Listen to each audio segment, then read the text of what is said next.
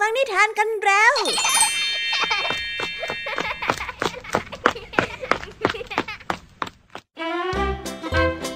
สวัสดีค่ะน้องๆ ยินดีต้อนรับเข้าสู่ชั่วโมงแห่งนิทานกับรายการคิสอาในวันนี้พี่ยามีและกองทัพนิทานหันษา เตรียมพร้อมที่จะพาน้องๆ ไปตะลุยโลกแห่งจินตนาการที่เต็มไปด้วยความสนุกสนานและข้อคิดต่างๆ มากมายกันแล้วล่ะค่ะ เอาล่ะ เราไปตะลุยโลกแห่งนิทานกันเลย ในวันนี้พี่ยามีมีนิทานมาฝากกันถึง 3 เรื่องเลยทีเดียวค่ะ บอกได้เลยนะคะว่าสนุกจุใจอย่างแน่นอน เริ่มต้นกันที่นิทานเรื่องแรกเป็นเรื่องราวของนายพราน ซึ่งได้บังเอิญไปเจอกับไก่ป่าที่ติดอยู่ในกับดัก และได้ช่วยไก่ตัวนั้นเอาไว้ด้วยความสงสารค่ะ และหลังจากนั้นนะคะโชคชะตาก็ได้นำพาหญิงสาวผู้งดงามให้มาเจอกับนายพราน และได้ใช้ชีวิตอยู่ด้วยกันอย่างมีความสุข แต่วันหนึ่งนั้น นายพรานได้ไปละเมิดคำขอของหญิงสาวที่เป็นภรรยา จนทำให้ทั้งสองต้องเจอเรื่องที่แปลกประหลาด ไว้ไปรับฟังพร้อมกันในนิทานที่มีชื่อเรื่องว่า ละเมิดคำขอกันในนิทานเรื่องแรกของพี่ยามีกันเลยนะคะ ส่วนนิทานในเรื่องที่สองมีชื่อเรื่องว่า เจ้าชายเล่นสลับตัว นิทานเรื่องนี้เป็นเรื่องราวของเจ้าชายจอมซุกซนที่อยากจะหนีออกจากพระราชวังเพื่อไปเล่นสนุกกับเด็กสามัญชนบ้าง แล้วพอเจ้าชายไปเจอกับเด็กคนหนึ่งที่มีรูปร่างคล้ายๆกัน เจ้าชายจึงได้ขอเด็กคนนั้นเปลี่ยนเสื้อผ้า และสลับตัวกันในครั้งนี้ นั่นแหละค่ะ จึงนำมาซึ่งการเปลี่ยนแปลงครั้งใหญ่มาสู่เมืองแห่งนี้นั่นเอง ไปติดตามรับฟังนิทานในเรื่องที่สองของพี่ยามีกันเลยนะคะในนิทานเรื่องที่สามนี้เป็นเรื่องราวของชายหนุ่มคนหนึ่งที่มีความพยายามจะฝึกซ้อมดนตรี โดยหวังว่าเขานั้นจะกลายเป็นนักดนตรีผู้ยิ่งใหญ่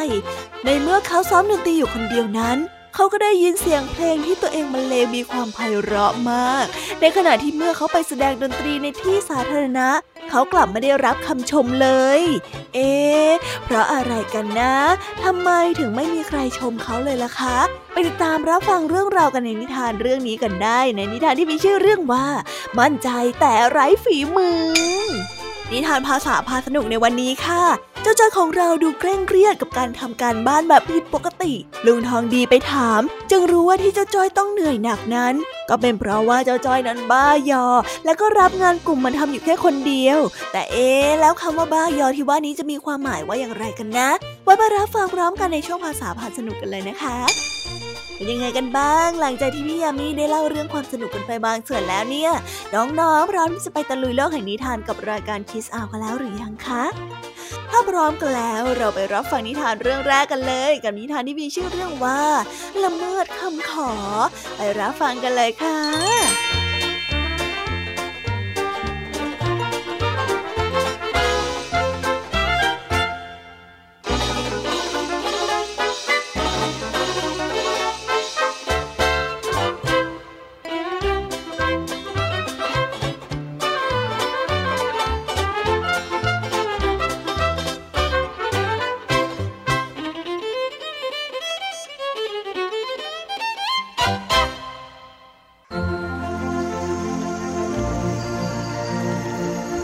างไม้คนหนึ่งได้เดินเข้าไปในป่า เพื่อหาไม้มาทำโต๊ะและเก้าอี้สำหรับเข้าไปขายในเมือง บังเอิญได้พบกับไก่ฟ้าตัวหนึ่งติดอยู่ที่กับดักของนายพลานช่างไม้ได้เห็นไก่ฟ้าที่ร้องและดิ้นทุรนทุรายด้วยความเจ็บปวด ก็บังเอิญเกิดความสงสารจึงได้ปล่อยไก่ฟ้าตัวนั้นออกจากกับดัก ในค่ำคืนนั้นได้มีเสียงเคาะประตูบ้านเมื่อช่างไม้ได้ไปเปิดประตูออกก็ได้พบหญิงงามคนหนึ่งได้ยืนอยู่ ฉันหลงทางมา ฉันไม่มีญาติมีที่ไหน ขอให้ฉันพักอยู่ด้วยคนเถอะนะจ๊ะ ฉันจะตอบแทนท่านด้วยการทำงานบ้านทุกอย่างให้ก็ได้ช่างไม้ได้ยินยอมให้หญิงสาวอาศัยอยู่ด้วย นางได้ช่วยทำงานบ้าน ซักผ้า หุงหาอาหารและปัดกวาดเช็ดถูเป็นอย่างดี เวลาผ่านไปไม่นานนัก ช่างไม้ก็ได้แต่งงานกับหญิงงามคนนั้น และได้อยู่กินเป็นสามีภรรยากันอย่างมีความสุข ภรรยาของช่างไม้นั้นเป็นคนที่ไม่ยอมกินเนื้อไก่ แต่วันหนึ่งช่างไม้ได้เห็นว่าภรรยานั้นทำงานบ้านจนเหน็ดเหนื่อยไม่น้อย จึงได้ซื้อไก่มาปรุงเป็นอาหารเย็น แล้วก็หลอกภรรยาว่าอาหารจานนี้เป็นเนื้อกระต่าย พอภรรยาของเขาได้กินไก่เข้าไปเพียงแค่คำเดียว ก็เกิดอาการไม่สบายและล้มลงจากโต๊ะในทันทีร่างของหญิงสาวได้กลายเป็นไก่ฟ้าที่งดงาม และวิ่งหนีหายออกไปจากบ้านในทันที ช่างไม้จึงได้รู้ทันทีว่า ที่แท้แล้วภรรยาของเขาก็คือไก่ฟ้าที่เขานั้นเคยช่วยชีวิตในป่านั่นเอง ช่างไม้ได้ออกตามหาภรรยาไก่ฟ้าของเขาจนทั่วทั้งป่า วันแล้ววันเล่า จากวันเป็นเดือนจากเดือนเป็นปี ช่างไม้ก็ไม่ได้มีโอกาสได้พบกับไก่ฟ้าผู้ที่เป็นภรรยาของตนอีกเลย เขาจึงได้แต่อยู่กับความเศร้าและเสียใจ และไม่ยอมแต่งงานกับหญิงใดอีกเลยจนเชื่อชีวิตของเขา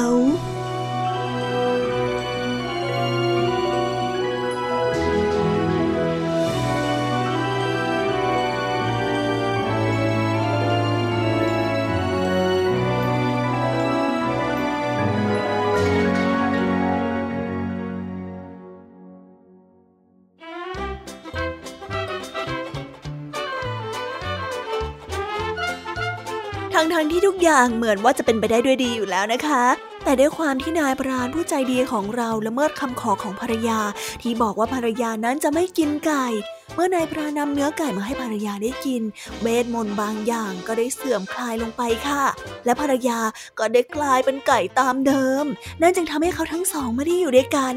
นี่แหละนะในบางครั้งเมื่อมีใครบางคนขออะไรเราไว้ว่าไม่ต้องการ เราก็ควรที่จะเข้าใจเขานะคะ แล้วก็ไม่ขยันขยอเขาด้วย ไม่อย่างนั้นเนี่ยอาจจะทำให้เขารู้สึกไม่ดีเอาได้ เหมือนกับนายพรานที่ได้ระเมิดคำขอของภรรยาจนสุดท้ายก็ต้องสูญเสียทุกอย่างไปนั่นเอง เอาละค่ะ เราไปต่อกันในนิทานเรื่องที่สองกันเลย ในนิทานเรื่องที่สองนี้เป็นเรื่องราวของเจ้าชายองค์หนึ่งค่ะ ที่หนีออกมาจากเมือง และคิดว่าอยากจะเล่นสลับตัวกับเด็กคนหนึ่งซึ่งเป็นลูกชาวนาที่ค่อนข้างมอมแมม การสลับตัวในครั้งนี้ค่ะกำลังจะนำพาเจ้าชายไปพบกับบทเรียนที่ยิ่งใหญ่ ซึ่งจะทำให้เจ้าชายเติบโตไปเป็นพระราชาที่เยี่ยมยอด เอ๊เจ้าชายของเราไปเจอกับเรื่องอะไรเข้าให้นะ ทำไมถึงเป็นจุดเปลี่ยนที่ยิ่งใหญ่ได้ขนาดนั้น ไปรับฟังเรื่องราวนี้พร้อมๆ กันได้เลยค่ะ กับนิทานที่มีชื่อเรื่องว่า เจ้าชายเล่นสลับตัว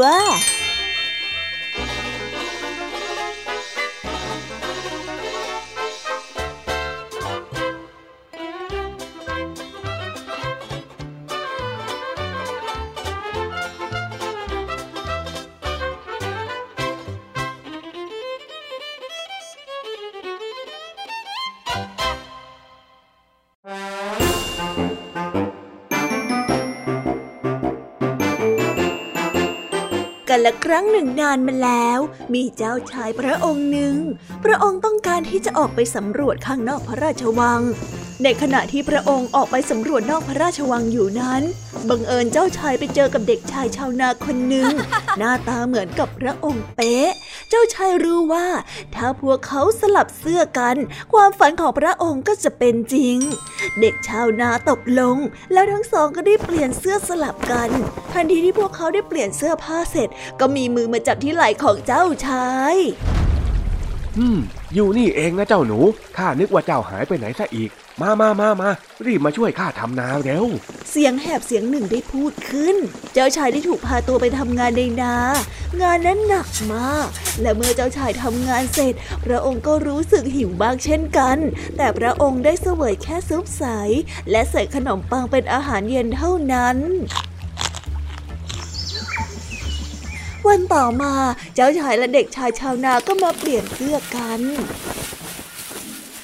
ถ้าฉันได้ขึ้นเป็นพระราชา ฉันสัญญาว่าจะไม่มีใครที่จะต้องหิวโหยแบบฉันในวันนี้ ขอบใจมากที่ทำให้ฉันได้รู้ความจริงว่า ข้างนอกพระราชวังนี้เป็นอย่างไร พระองค์ได้ตรัสกับเด็กชาย และเมื่อเจ้าชายได้โตขึ้น และได้เป็นพระราชา พระองค์ก็ไม่ลืมสัญญา พระองค์ได้พัฒนาบ้านเมือง และทำให้ชาวบ้านอยู่กันอย่างสงบสุขและเจริญรุ่งเรืองสืบไป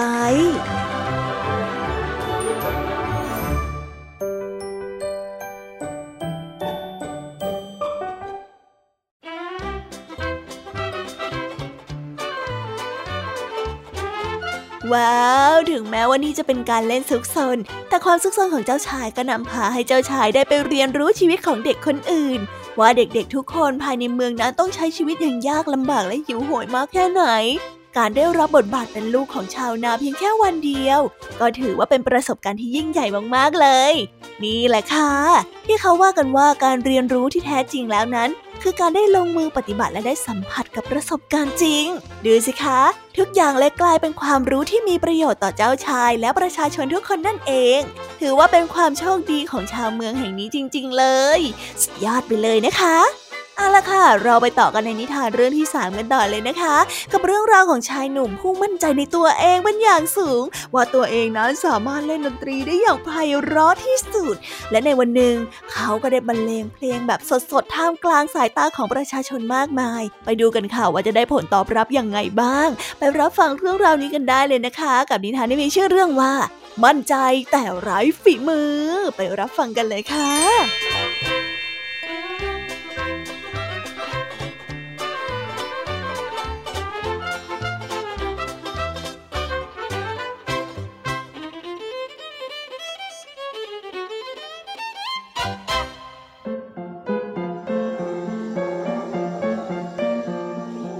นักดนตรีที่ไร้พรสวรรค์ผู้หนึ่ง ผู้ที่ไม่ประสบความสำเร็จในการเล่นดนตรีใด ๆ เลยแม้แต่ชิ้นเดียว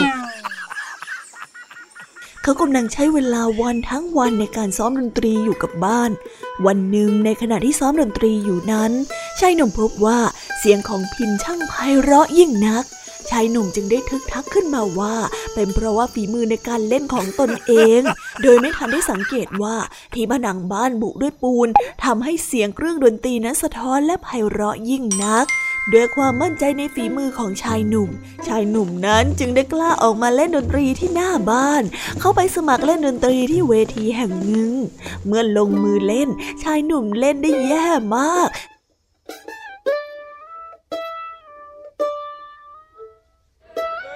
จนผู้คนที่อยู่ข้างล่างทนไม่ไหว บางก็ลุกหนี บางก็สะบดคำด่า ในขณะที่อีกหลายคนคว้างปาสิ่งของขึ้นมา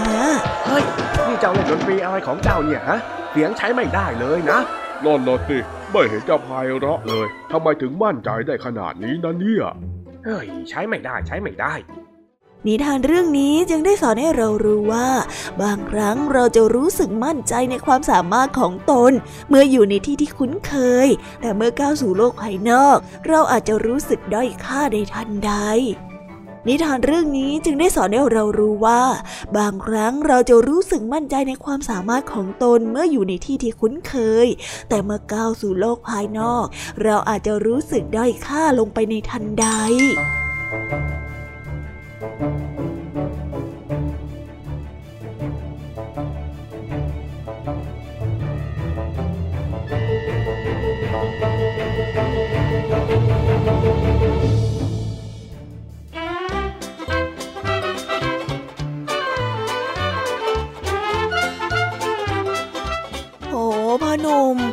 บอกว่าตอนซ้อมดนตรีอยู่คนเดียว แล้วรู้สึกว่าตัวเองบรรเลงได้ไพเราะน่ะคงเป็นเพราะว่าความมั่นใจในตัวเองที่มีมากจนเกินไปแล้วสิคะโถโถโถ พอมาเจอคนอื่นแสดงความเห็นต่อการบรรเลงเพลงเข้าให้ ก็เจ็บใจแล้วก็ไม่ยอมรับความคิดเห็นของคนอื่นอีกด้วย แล้วแบบนี้จะเก่งได้ยังไงล่ะคะเนี่ย ถ้าอยากจะเก่งขึ้นยังไงก็ต้องรู้จักลดความมั่นใจในตัวเองลงสักนิดหน่อย แล้วก็น้อมรับความเห็นของผู้อื่นด้วยนะ เอาละค่ะเจ้านิทานในส่วนของพี่ยามีกำลังไปแล้ว เราไปต่อกันในช่วงภาษาพาสนุกกันเลย เจ้าจอยต้องรับผิดชอบกับงานที่ได้รับมาเพราะความบ้ายอหลงไหลในคำชม จนต้องตกอยู่ในความเครียด ไปติดตามเรื่องราวสนุกสนุกและความหมายของคำว่าบ้ายอพร้อมกันได้ในช่วงนิทานภาษาพาสนุกกันได้เลยนะคะ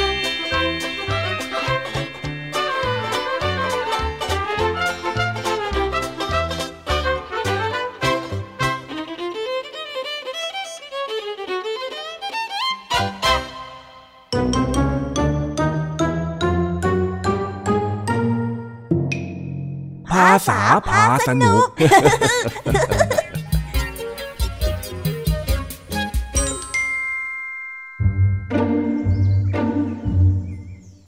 ลุงทองดีเดินผ่านมาที่หน้าบ้านของเจ้าจ้อย แล้วเห็นเจ้าจ้อยนั่งหน้านิ้วคิ้วขมวด คล้ายว่ากำลังเครียดมากๆ และด้วยความเป็นห่วง ลุงทองดีจึงแวะเข้าไป ถามไถ่จนรู้ว่าเจ้าจ้อยนั้นกำลังเครียดกับการที่จะต้องทำการบ้านจำนวนมหาศาล ที่ตัวเองรับมาเพราะหลงไหลในคำชมของเพื่อน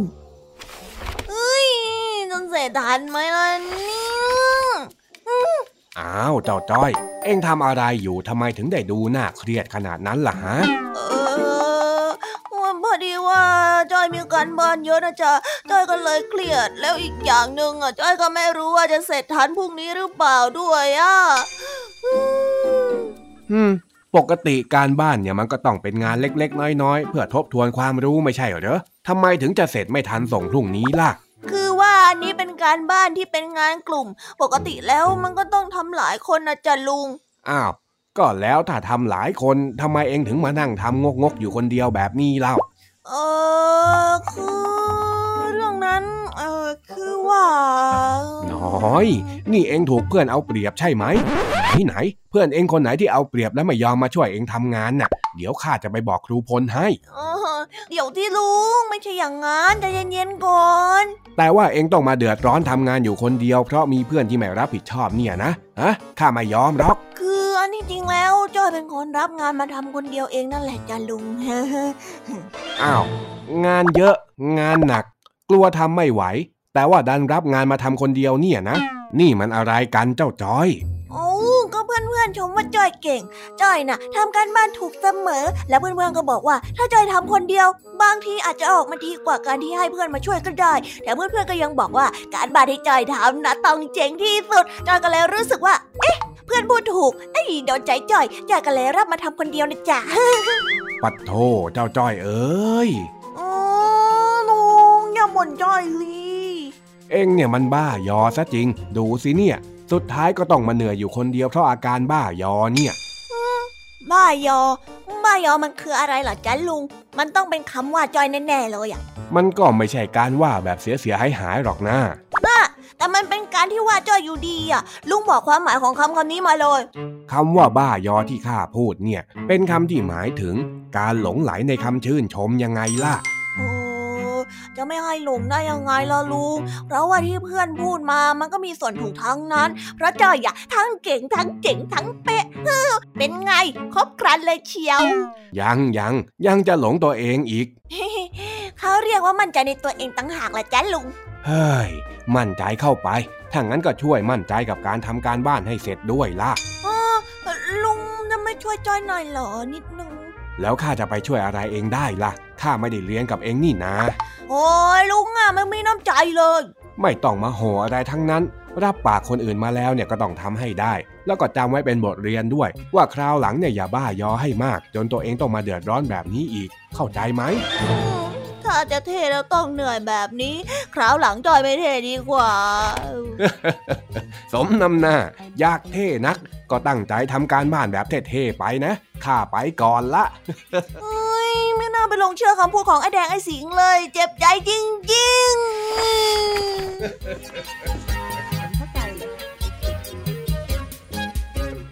ๆว้าว จบไปแล้วนะคะ สนุกสนานกันไม่น้อยเลยทีเดียวสำหรับวันนี้เรื่องราวความสนุกก็ต้องจบลงไปแล้วละค่ะ พวกเราและรายการคิสอาวก็ต้องขอบอกมือบายบายกันไปก่อน ใครที่มารับฟังไม่ทันสามารถไปรับฟังย้อนหลังได้ที่ไทย PBS Podcast นะคะ วันนี้จากกันไปด้วยเพลงเพราะๆในช่วงสุดท้ายของรายการแล้วไว้เจอกันใหม่ในตอนถัดไปสำหรับวันนี้ สวัสดีค่ะ บายบาย เป็นเด็กดีของคุณพ่อคุณแม่นะคะ